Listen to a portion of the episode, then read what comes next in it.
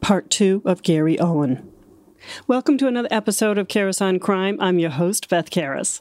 Karas on Crime explores criminal justice issues and cases in the news. Follow me on Twitter, at Beth Karas and at Karas on Crime, and on Facebook. The page is my name, Beth Karas. This is the first of three interviews related to a killing in Ohio in 2014. On New Year's Eve 2014, shortly after 11 p.m., Colleen McKernan fatally shot her husband, Rob. They had been married only eight months. After a whirlwind courtship, they met in the fall of 2013 and married the following April. Colleen said she was defending herself from an abusive husband that night. This wasn't the first time that she was on the receiving end of his rage, especially when he was under the influence of alcohol. That night, they had attended a party, but left around 11 p.m. They headed to their home in Massillon, Ohio, just west of Canton, the county seat. Had this fight not occurred, they may have celebrated the new year at midnight at their neighbors. But they did fight. Colleen grabbed her gun, she says, to protect herself as she tried to leave the house. Rob, she says, came toward her in the narrow hall. She warned him, then fired. Ten times and then she called 911.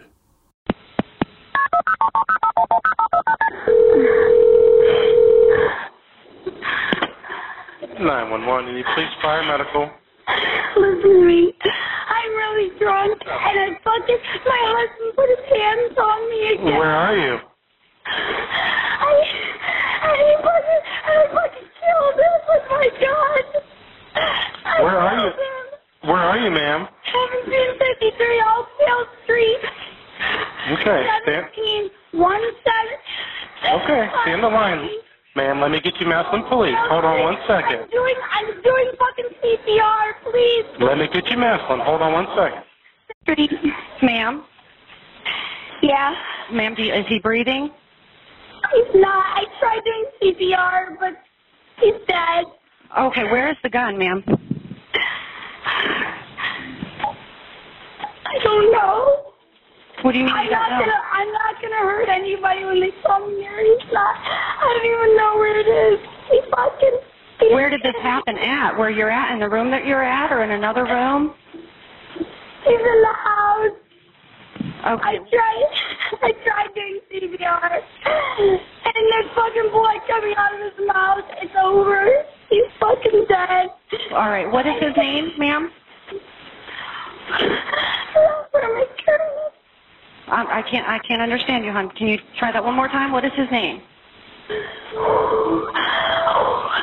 Robert McKernan. What is your name? Colleen McKernan. At the end of part one, Gary Owen just started to describe the night Colleen killed Rob. So I answer the phone, and it's Sergeant Smith, and the call drops. I'm like, what the heck? And I got, uh, I, we got our uh, daughter, the the Italian daughter, in the back seat. Her name's Claudia, and, and her little boyfriend from Finland. His name is Casper, and we're driving. Uh, uh, and I call him back, and uh, and he tells me that. I said, "What happened? What happened?" He says, "Well, sir, uh, uh, Colleen shot Rob, and she's in custody." I said, "What? What is your name? What is your badge number?" And you know, I got some information. I said, "I have to call you back because the connection was too bad, and because I don't want to talk about it in front of the kids."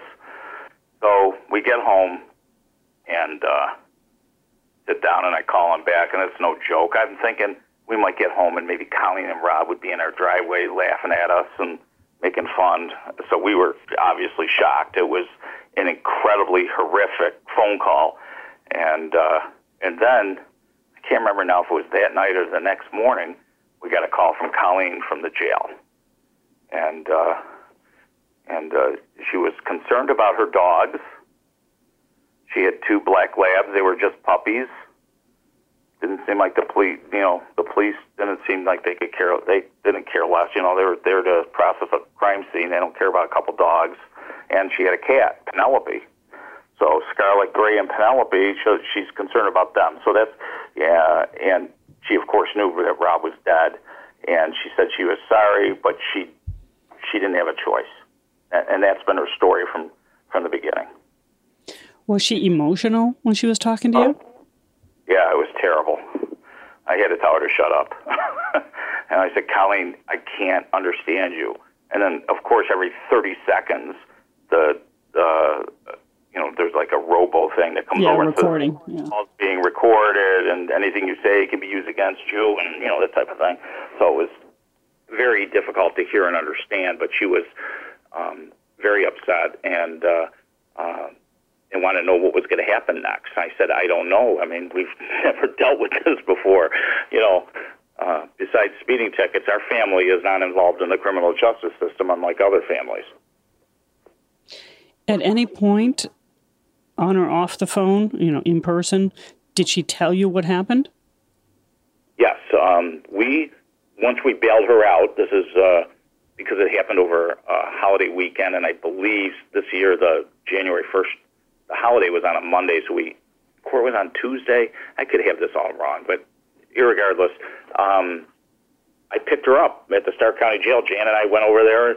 Uh, we bailed her out, and there she was, walking out the jail like a free bird, you know, with no no care in the world. You know, we didn't even have to go in and sign her out. She's just walking just down the sidewalk. Well, what was she charged with initially? Murder. She's charged with murder. They gave her a hundred thousand dollar bond, and I'm sure, in your experience, you would say that that's incredibly, almost ludicrously low. Um, And uh, right, but they they might have recognized that there was a there's a story here. So Yeah, yeah. They reckon they re- and the judge probably recognized she was overcharged from the from the minute she was charged, which was 45 minutes after uh, um, uh, Rob was pronounced dead. I mean, she was charged with murder, not manslaughter. They, you know, didn't they know that this man who had been in their courtroom and these probably these same, same police officers that showed up at this house have arrested Rob and other members of his family multiple times. It wasn't like their name wasn't known. Um, but okay, anyway, well now I- you're telling now you're talking about stuff the listeners don't know about. So um, let's talk about that. Well, you you talked about Rob's father going to prison for three four years for domestic violence, assault. Uh, but what about Rob? What did you learn Rob- afterwards? Yeah, what we learned afterwards, and what we knew that Colleen knew some of this uh, prior to or after marrying him, or prior to marrying him. I'm not. I'm not. I'm a little unclear of which. But Rob had three arrests for domestic violence. He was charged with domestic violence by at least two women. Okay, one of them being Bentley's mom, that Jessica. Another one being a lady named Sarah who lives up in North Dakota. Um, and each time those charges, um, his initial charge was uh, pled down to disorderly conduct or, what, or reckless, whatever that they get char- they get uh, reduced to.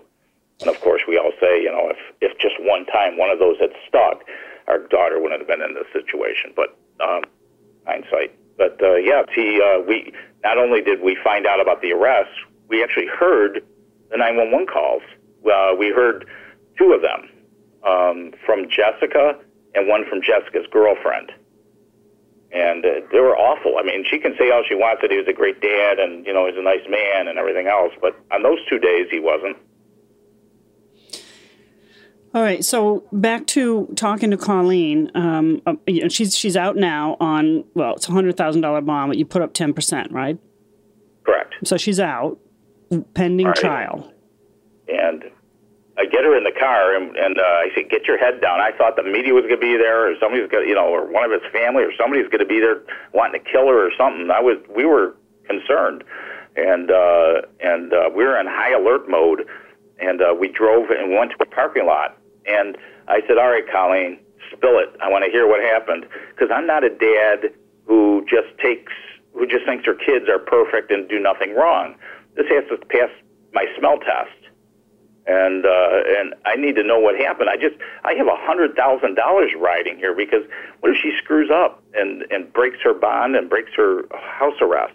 You know, we're out a hundred thousand dollars. So I want to know what's going on. I want to know what happened.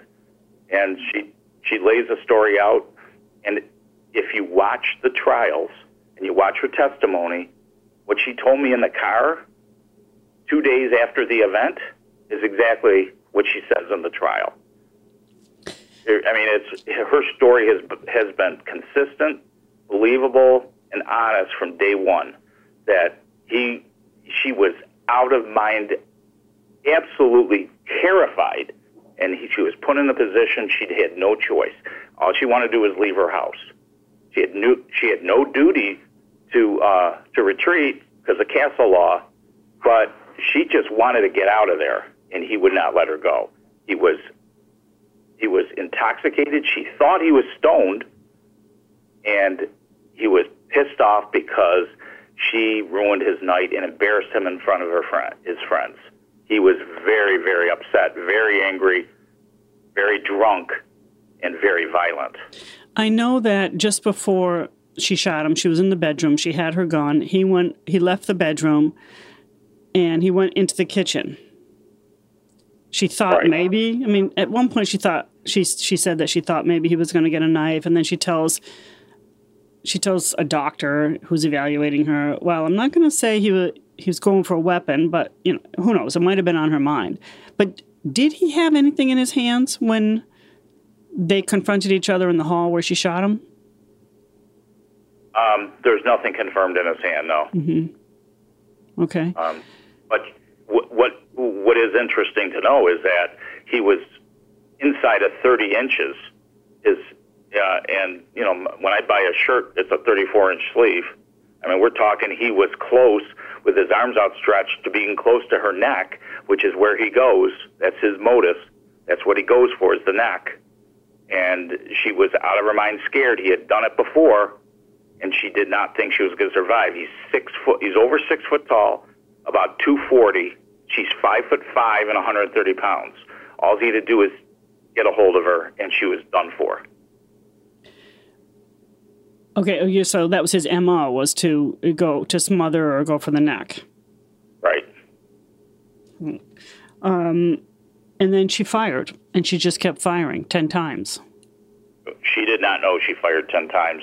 She doesn't. She says she doesn't, and she told us this in the car. She told everybody from day one that she does not remember.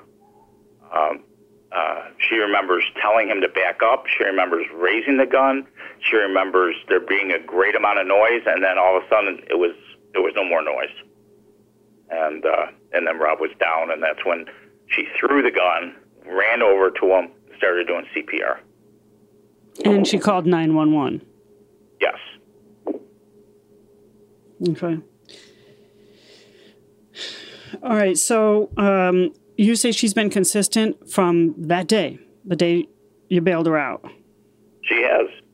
And I asked her tough questions. You know, she, at that point, when I talked to her the very first time, we didn't know that there were 10 shots. We didn't know that uh, she hadn't missed. Um, we didn't know that all 10 bullets were in his body. We didn't know, uh, you know, the condition of the house. We, you know, there was, there was things we didn't know. But as things played out and as evidence was gathered, her story remained plausible and believable and and and real. Well, she went to trial twice, and out of um, twenty-four jurors, twelve and twelve, how many jurors believed her? The first trial, it was uh, seven to five uh, for conviction, so five five people, um, and and there were people on that jury um, that said that they wouldn't have found her guilty of anything. Okay, the second trial, it was six to six on the morning that they decided. The jury forewoman, who I've never talked to, and this is just the information I uh, received from Colleen's attorney, that on six to six, when they decided that there was absolutely no way that they could come to a unanimous decision and that there was nothing that they could do, um, she filled out a piece of paper for the judge and she marked the wrong box. She marked something about, yeah, I think if we had more time, we might we might be able to change things. Instead of saying there's nothing we can do to change things, so they sent that back to the judge. The judge called us all back in and, and made them go out for another, and they were out for another two or three hours. At this time, we're across the street at Laura's, uh, the attorney's office, Lauren Max, and we have a full vision. It's you know uh, uh, the end of August. hot outside. We're up in the air-conditioned lawyer's office, watching out on the court, on the courtyard, and seeing jurors sitting at a picnic table. Two jurors, two women, bawling. The one had her head in her hands, and she's just crying. And it was, and you know, we're just trying to figure out what's going on. And as it turned out, what we found out is that they went back in, and three of the not guilties flipped to guilty. But there were three that remained steadfast and would not be peer pressured and bullied into finding her uh, guilty. So there were six, and then at the 11th hour, you know, there were three voting not guilty. So a minimum of 8 Mm-hmm. Uh, maybe you know if you counted those three who had flipped, if if she had checked the the four person had checked the right box, you know, there would it would have been a six six split. Right, right. Um, okay, so that's very what we call a very healthy split. It's not like an eleven to one or ten to two, you know, especially the seventy five. Um, well, six six also, but it ended up being nine three, uh, and and I guess that's why the um, the prosecution agreed to a plea deal with her. Yeah, and uh, well, they first decided to play with us and uh, and and jerk us around and and uh, and put Colleen through another six months of hell.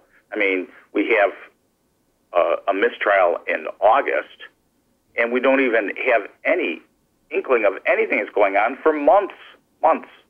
You know, and this whole time she's paying four hundred fifty dollars a month for house arrest. She can't work. She can't do anything. Okay and uh, um, she, all she can do is uh, go to doctor's appointments and meet with her attorney once a week. That's it. And she had an ankle bracelet on? She did, yeah. All right, so the deal she got, uh, plea to manslaughter for seven years, is pretty good, given that the stakes were life in prison if she got convicted of murder. Right. Yeah, the um, it was an incredibly difficult decision for for everyone, but mostly for Colleen because it's her life, and uh, um, they were adding. And they could have done this, and we requested it at the first trial. They could have had manslaughter on the table at the first trial. It's time for a break. You're listening to Karas on Crime. We'll be right back. Stay with us.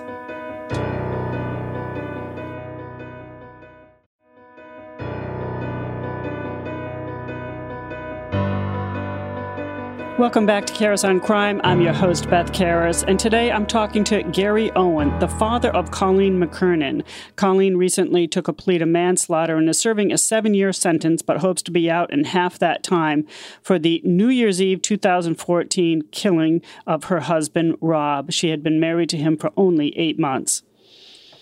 All right, so the deal she got, a plea to manslaughter for seven years, is pretty good, given that the stakes were life in prison if she got convicted of murder. Right. Yeah, the um, it was an incredibly difficult decision for for everyone, but mostly for Colleen because it's her life, and uh, um, they were adding.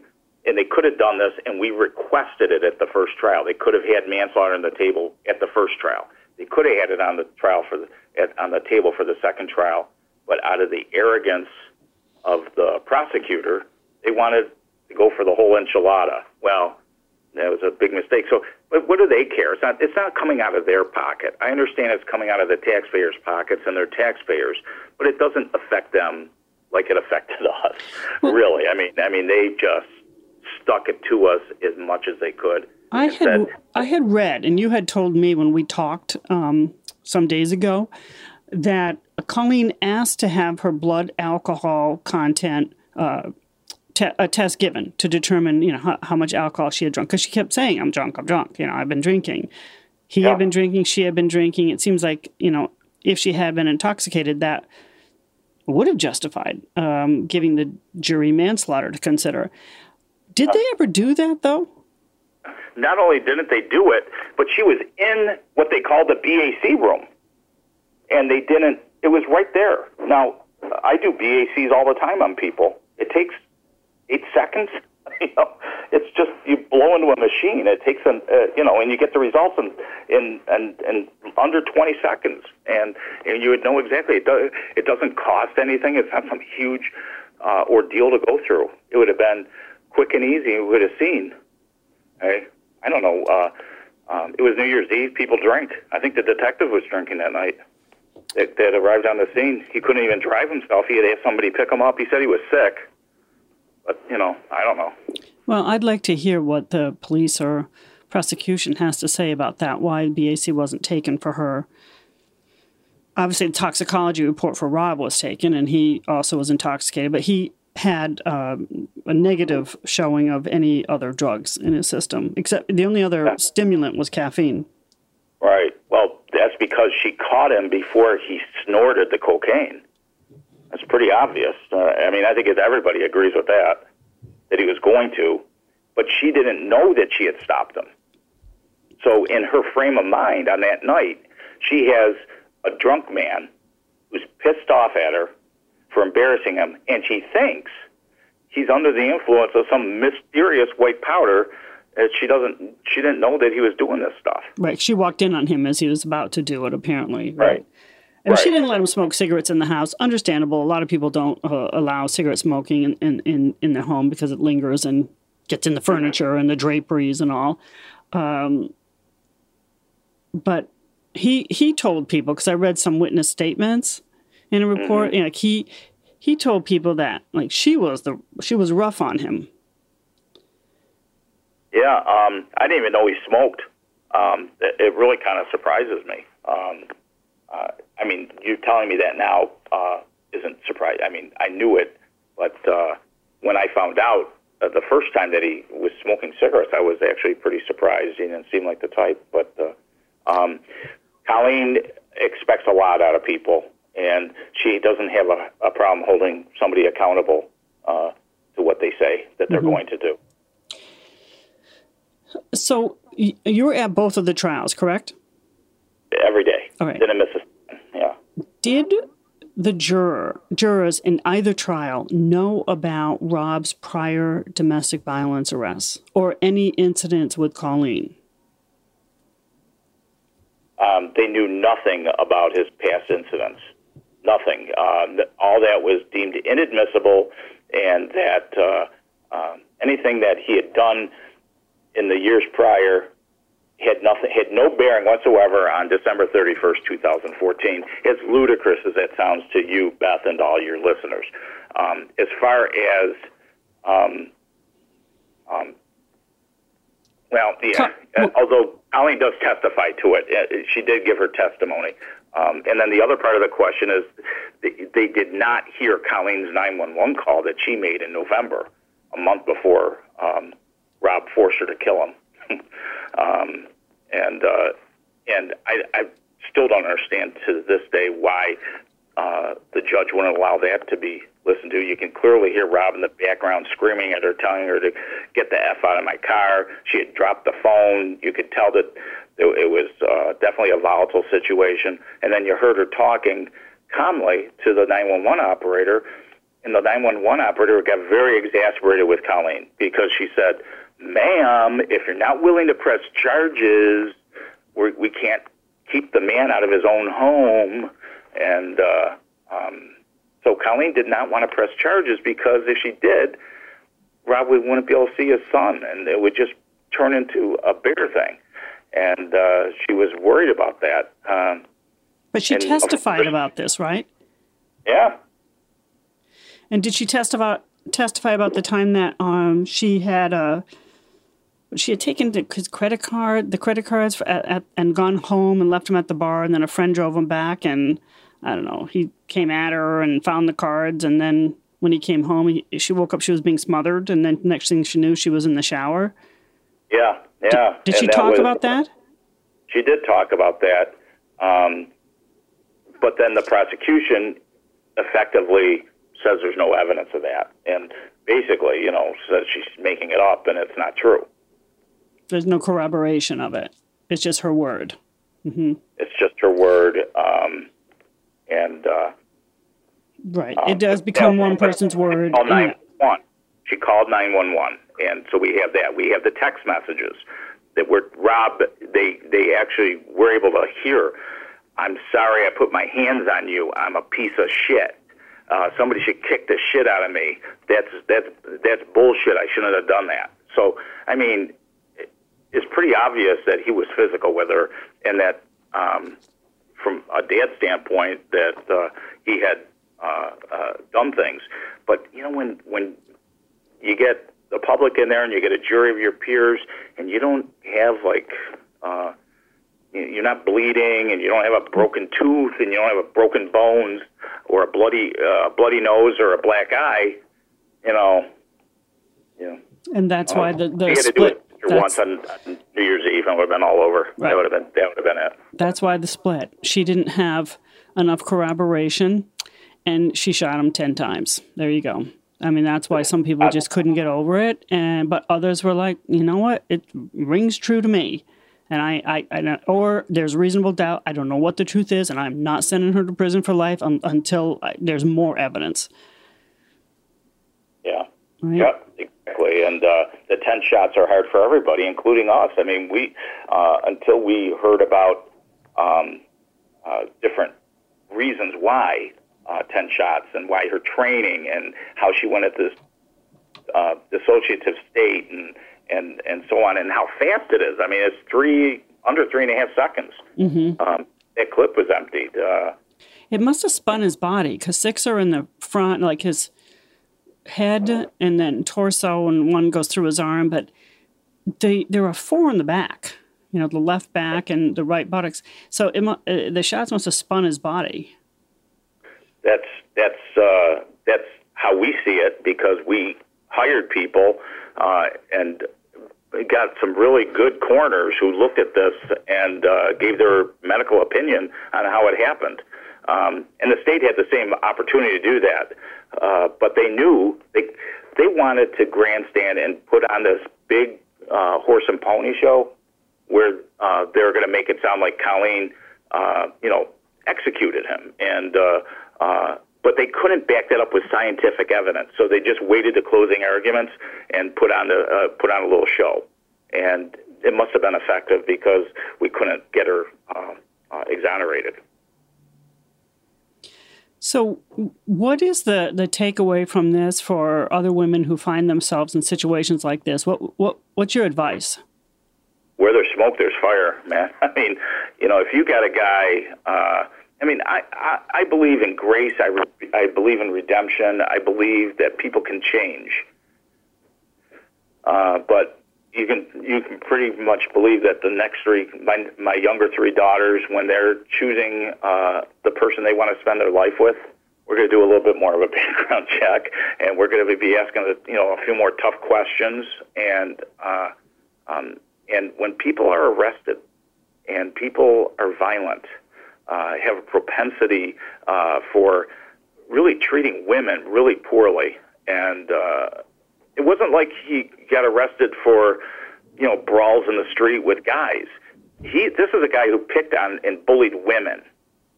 Um, he uh, he had I, I don't know if he had, I can't remember now if he had a DWI. I know his mom did, and and his uh, his father, and you know his his mom's boyfriend, and his own sister was in uh, was charged with domestic violence. And there's just a huge history of all kinds of substance abuse and and violent type behaviors in that family. And uh, You know, I had forgotten to ask you, Gary, also that um, not long before she met him, before Colleen met Rob, he had attempted suicide. Well, yeah, I'm glad you brought that up because I had almost forgotten. That's believable, uh, un- unbelievable as it seems. Yes, I I don't remember the exact month, um, maybe August, uh, uh, July or August, um, and I think it was his brother, but it was a family member.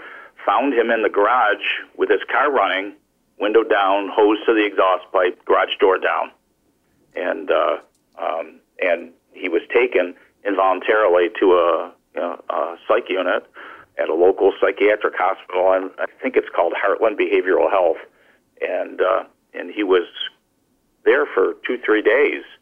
Um, it was definitely a serious attempt, and I don't I don't know why, uh, but I know that uh, you know I I saw the the report. He was diagnosed with uh, borderline personality disorder and uh, uh, major depression, um, and he was uh, given medication to take. He was advised to stay off alcohol and advised to start counseling.